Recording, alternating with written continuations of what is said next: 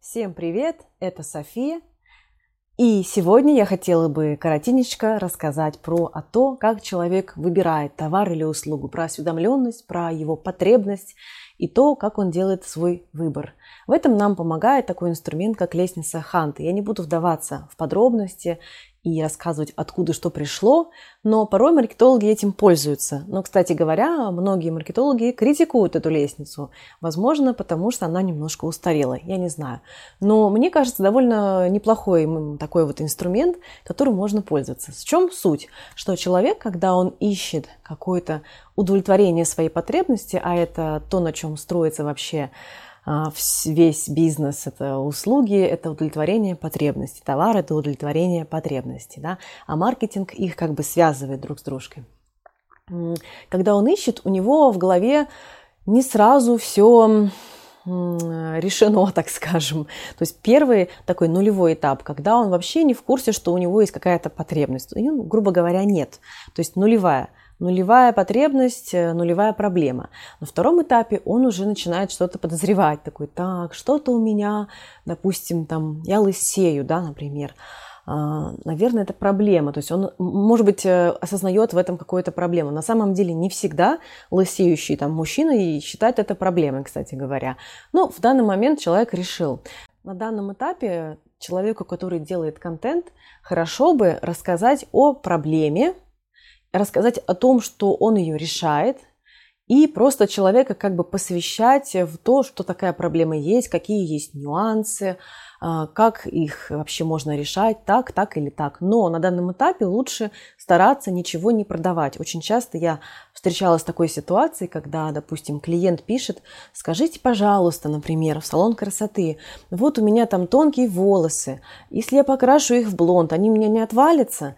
Допустим, а администратору очень хочется закрыть сделку, и, соответственно, он говорит сразу, нет, нет, не отвалится, все, вот э, когда придете к нам на консультацию для человека, который только-только думает, вообще надо ему это или не надо эти волосы красить, вообще в таких раздумьях, то есть у него потребность новизны, наверное, да, потребность какого-то таких-то эмоций новых, хочется внимания, признания, и вот он думает, как это сделать. Возможно, он себе татуировку сделать в конце концов. То есть он пока еще в этом поиске находится.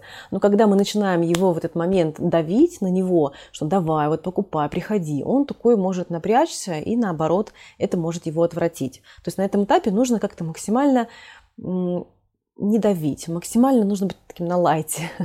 Человек, который просто знает, что такая вот проблема есть, и он, в принципе, умеет ее решать, но ничего никому не навязывает.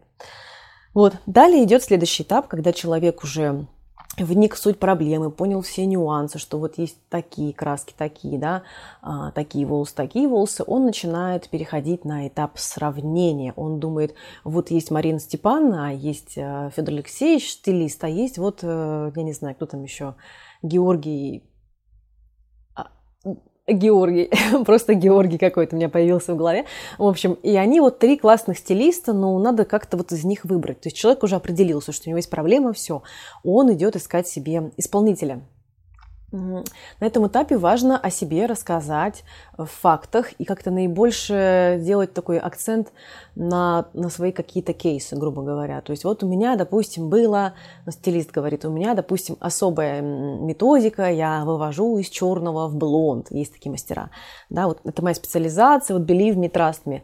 И, соответственно, вот на это можно еще подключать какую-то эмоциональную, на мой взгляд, да, а, такой эмоциональный момент. То есть человек может выбирать еще сравнивать. Он выбирает, ну, грубо говоря, по энергетике, по энергии человека. Ну, мы часто так действительно делаем. Кому-то это не очень важно, лишь бы исполнитель был с руками, а кому-то принципиально важно. Вот он хочет, чтобы человек был тоже какой-то заряженный или похож на него, поэтому тоже транслировать надо в этот момент в соцсетях свою какую-то радостность, не знаю, или наоборот, спокойствие, у кого что, кому что свойственно. Вот. Далее он уже переходит на этап выбора.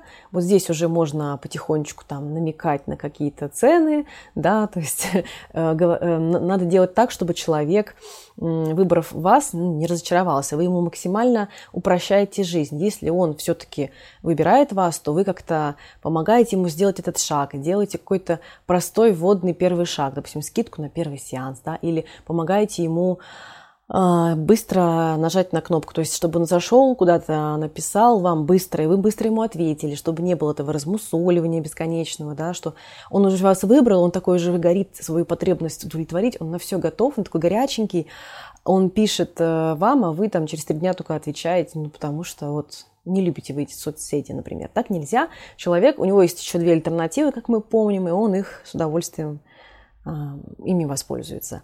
Ну и потом, соответственно, он эту покупку совершает. Это финальная стадия, когда он из такого потенциального клиента становится вашим клиентом. Поздравляю вас! Если вы все сделали правильно, то большое, большая вероятность, что все получится. Конечно, гарантии нет. Человек может соскочить в любой момент и сделать эту татуировку.